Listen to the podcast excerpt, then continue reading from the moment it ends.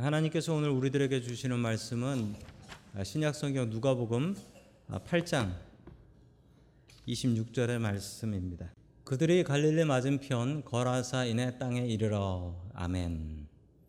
하나님께서 우리와 함께 하시며 말씀 주심을 감사드립니다. 아멘. 자, 오늘 하나님의 말씀을 통해서 같이 은혜 받길 원합니다. 오늘 사람의 가치라는 제목으로 하나님의 말씀을 나누겠습니다. 갈수록 사람의 가치가 줄어듭니다. 요즘 사람들의 가치가 줄어들지요. 어, 자꾸 기계가 사람보다 일을 더 잘합니다.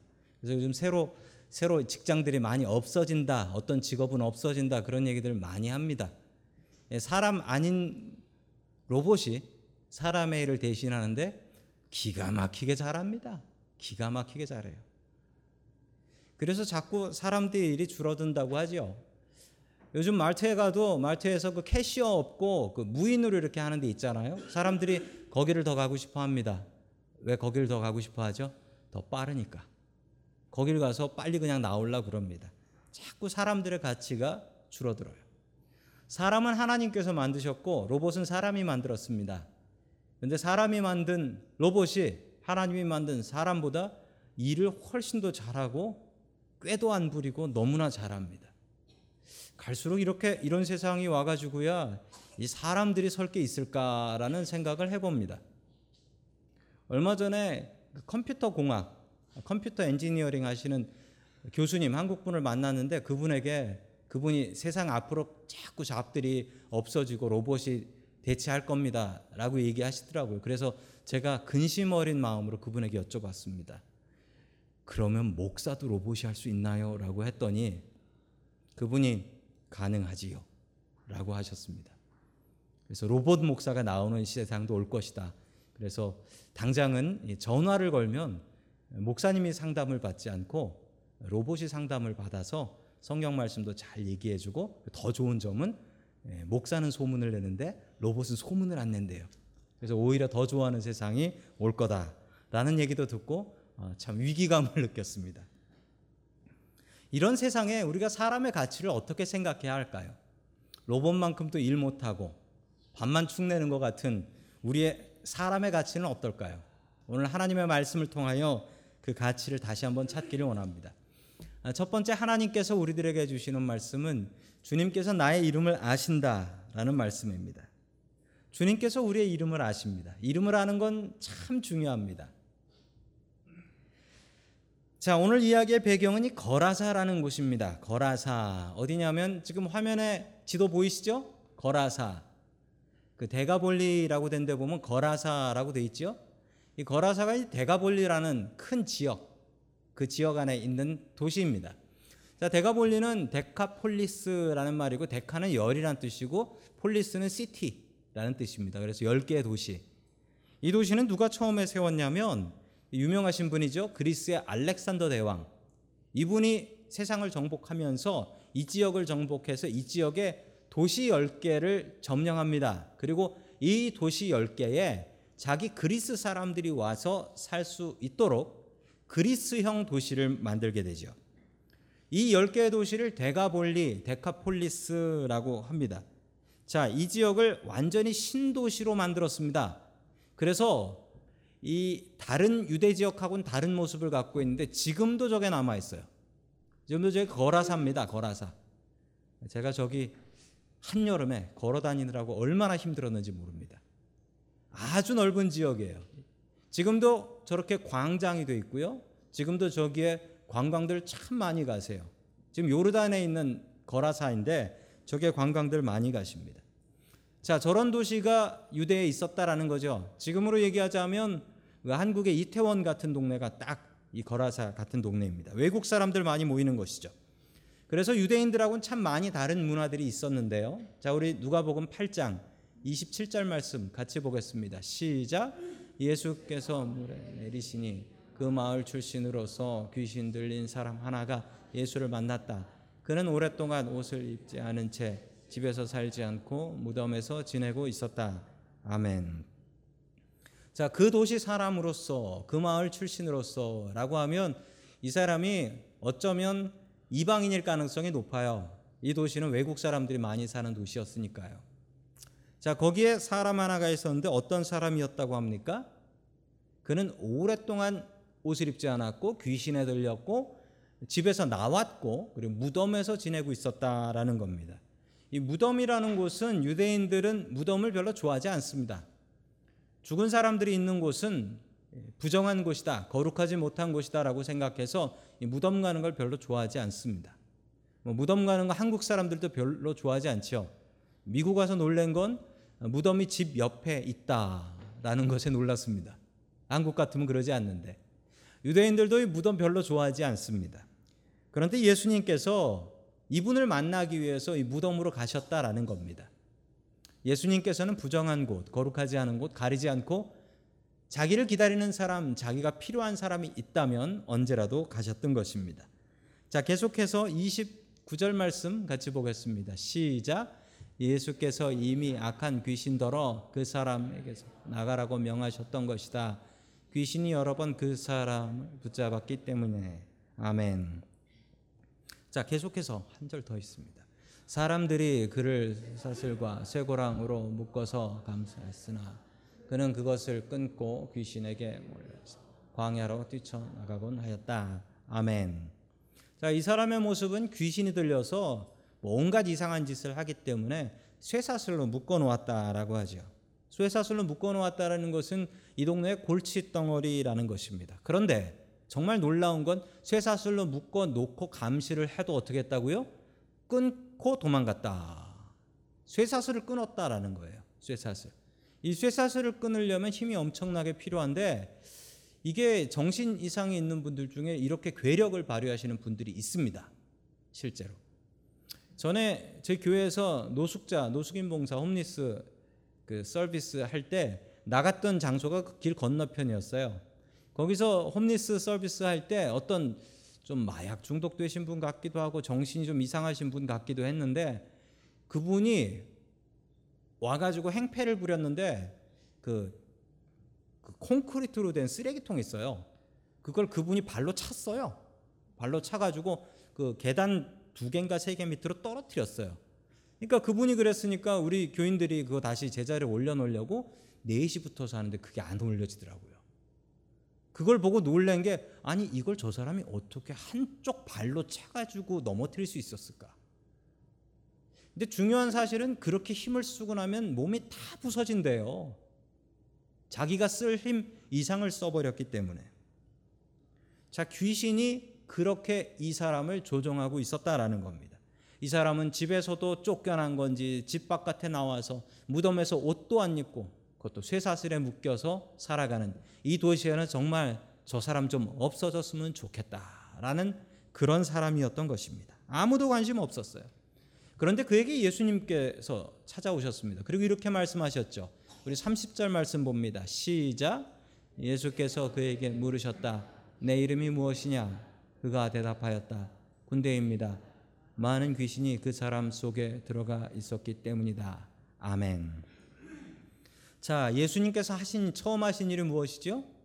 이름을 물어보셨습니다. 이 동네에서는 이 사람의 이름 관심 없습니다. 그 무덤에 사는 미친 사람. 아무도 이 사람의 이름에 대해서 관심이 없었어요. 그렇지만 예수님께서는 이 사람의 이름에 관심이 있으셨다라는 것입니다. 그래서 이름을 물어보시죠. 참 중요한 게 있는데요.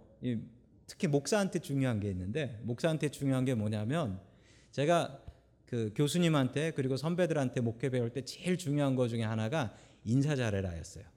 인사 잘해라. 그리고 또 하나 정말 중요한 게 뭐냐면 교인들 이름 잘 외워라라는 거예요. 교인들한테 한 번 물어본 이름 다시 물어보지 마라라는 거예요. 그러라고 배웠습니다. 그래서 저는 다른 건 몰라도 어, 교인들 이름은 다시 두 번 다시 물어보지 않으려고 한 번 물어보면 무조건 이게 요즘은 전화기에 적어놔요. 전화기에 적어놓고 화장실에 가면 외웁니다. 외워요. 이름 실수 안 하려고. 이름을 아는 건 정말 중요합니다. 영업사원, 세일즈 하시는 분들한테 정말 중요한 것 중에 하나는 명함을 받으면 이름을 외우는 거예요. 비즈니스 잘 하시는 분들 특징이 있어요. 비즈니스 잘 하시는 분들 특징은 한 번 온 고객의 이름을 안다예요. 그 이름 불러주면 단골 만들 수 있어요. 미국 사람들도 마찬가지더라고요. 미국 사람들도 한 번 자기 이름 얘기하면 근데 그 다음에 그 사람이 자기 이름 기억 못하면 아 저 사람은 나한테 관심 없구나 생각해요. 그런데 이름 기억하고 있으면 아 저 사람이 내 이름 기억하는구나. 날 특별하게 생각하는구나. 그렇게 생각합니다. 이름 기억하는 건 너무나 중요해요. 예수님께서는 동네 사람들 아무도 물어보지도 않는 이름을 이 사람에게 물어보셨습니다. 주님께서는 어, 어쩌면 우리들의 이름을 모두 다 지금 알고 계실 것입니다. 만드신 분이시니 모르실 리가 없죠. 주님께서 우리의 이름을 아시고 이름만 아시는 것이 아니라 우리의 상황도 아시고 내 모든 형편 다 아시는 분이십니다. 우리가 미국 살면서 우리 자신이 뭐 한국 사람들이 키도 별로 안 크지만 작아질 때가 있습니다. 내가 정말 작고 이 미국 안에서 내가 뭐 하는 건가 소외되고 나 자신이 너무나 실패자 같이 느껴질 때가 있습니다. 그때마다 자부심 가지십시오. 나는 주님의 자녀다. 주님께서 내 이름 아신다. 내 모든 상황 다 알고 계신다. 내 모든 상황을 알고 계신 주님, 그 주님을 의지하고 또 그 주님께 오늘도 열심히 기도하고 응답받고 돌아갈 수 있는 저와 성도 여러분들 될 수 있기를 주님의 이름으로 간절히 축원합니다. 아멘. 아, 두 번째 하나님께서 우리들에게 주시는 말씀은 귀신도 지옥은 싫어한다라는 말씀입니다. 여러분 귀신이 지옥 좋아하는 줄 알았죠? 자, 이 사람에게 이름을 물어보니까 내 이름이 군대요라고 했습니다. 근데 이 군대요라고 한 것은 좋은 번역은 아닙니다. 왜냐하면 이 헬라어로는 레기온이라고 해요. 레기온. 레기온이라고 하는데 이 레기온의 뜻이 뭐냐면 군대인데 로마 군대에서의 레기온은 6천 명 군인들 6천 명. 그러니까 육군으로 얘기하면 이게 6천 명 정도 되면 사단급인가요? 예, 저는 공군이어서 잘 모르는데 6천 명 되는 군인을 레기온이라고 한답니다. 자, 그래서 이 귀신이 대답을 합니다. 내 이름은 레기온이요라고 했습니다. 자, 그러면 이 사람의 몸속에 귀신이 6천 마리나 되는 귀신이 들어 앉아 있다라는 거예요. 이 여러 귀신이 들어간 건 성경에 또 있습니다. 이 마리아 중에 일곱 귀신 들렸던 마리아라는 마리아가 있어요. 일곱 귀신. 귀신이 일곱이나 걸렸었다라는 것이죠.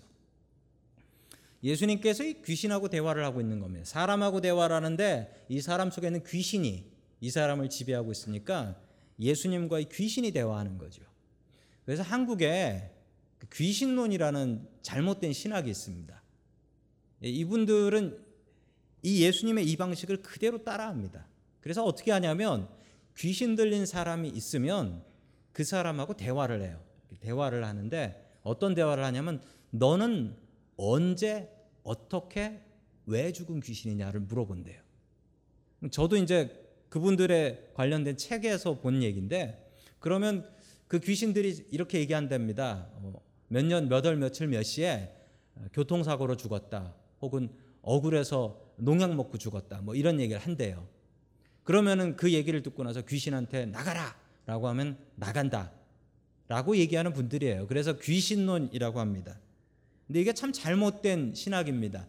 왜 잘못됐냐면 귀신이 거짓말할까요? 참말할까요? 귀신은 미혹하는 영, 거짓의 영이라고 합니다. 그래서 귀신들은 거짓말 잘해요.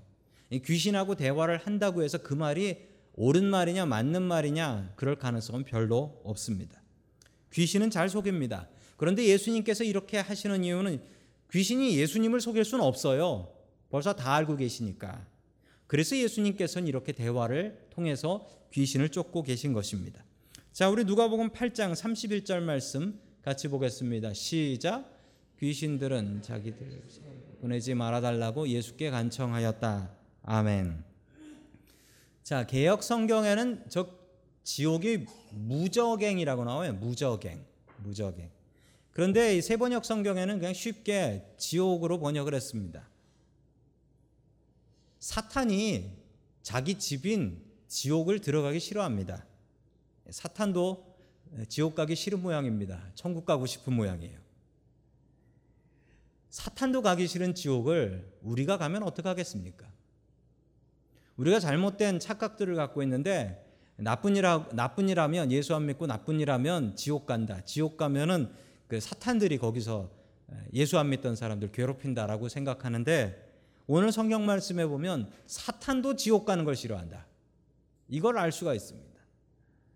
사탄도 가기 싫은 지옥을 우리가 가면 안 되겠지요. 그리고 내가 아는 사람들, 나의 가족들이 가면 안 되겠지요. 여러분 기도하십시오. 그분들을 위해서 기도하고 그분들을 전도하기에 애쓰셔야 됩니다. 우리 이 자리에 계신 여러분들 중에는 한 분도 지옥 가는 분 없고 모두 다 천국에서 만날 수 있기를 주의 이름으로 간절히 축원합니다. 아멘. 마지막 세 번째 하나님께서 우리들에게 주시는 말씀은 사람이 돈보다 귀하다라는 거예요. 그런데 과연 지금 우리가 살아가는 세상 속에서 사람이 돈보다 귀하다라고 이야기할 수 있을까요? 그러나 성경은 이야기합니다. 사람이 돈보다 분명히 귀하다. 누가복음 8장 33절 말씀 같이 보겠습니다. 시작. 귀신들이 그 사람에게 나와서 돼지들 속에 들어갔다. 그래서 그 돼지 떼는 비탈길을 내리달아서 호수에 빠져서 죽었다. 아멘. 자, 돼지떼가 물에 빠져 죽습니다. 이 돼지가 몇 마리였냐면 2천 마리였습니다. 2천 마리. 그러면 아까 군대 귀신이 몇 마리? 6천 마리. 계산해 보시면 한 마리에 몇 귀신씩 들어가야 할까요? 수학 문제 같습니다. 세 마리씩 들어가야 됩니다. 예수님께서 돼지 속에 들어가라라고 허락을 하셨고 이 돼지 2천 마리가 물 속에 빠져 죽습니다. 이 호수는 갈릴리 호수입니다. 자, 이곳이 이방 지역이라는 것을 알 수 있는 것이 이방 지역이었기 때문에 돼지를 키우고 있는 거예요. 유대인들은 돼지 먹지 않습니다. 유대인들은 돼지를 정말 부정한 짐승으로 생각합니다. 그래서 유대인들에게 이 돼지 피를 뿌린다, 성전에 돼지 피를 뿌린다라고 하면 이건 최고의 모독이 됩니다. 지금도 유대인들은 미국에 사는 유대인들도 돼지 먹지 않습니다. 돼지는 절대 먹지 않죠. 자, 돼지 주인이 화가 났습니다. 돼지 주인이 화가 났죠.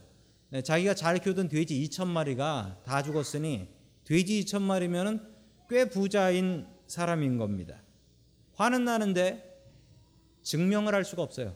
저 예수라는 사람의 능력으로 이렇게 됐다라는 걸 증명할 수가 없습니다. 자, 여기서 참 아이러니한 그림이 나옵니다. 사람은 쇠사슬에 묶여서 있고 돼지는 자유를 얻고 사람이 돼지만도 못한 거예요. 돼지는 자유롭게 뛰놀고 있었으니까 지들이 뛰어가서 호수에 빠져 죽었죠.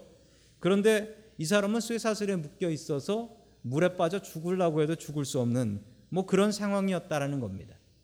이 소문이 다 퍼져 버렸습니다. 그래서 동네 사람들이 구경하러 나왔습니다. 구경하러 나와 보니까 그림이 어떻습니까? 자, 그 그림이 어떤지 35절에 나옵니다. 같이 읽습니다. 시작. 그래서 사람들이 일어난 그 일을 보러 나왔다. 그들은 예수께로 와서 귀신들이 나가버린 그 사람의 옷을 입고 제정신이 들어서 예수의 발 앞에 앉아 있는 것을 보고 두려워하였다.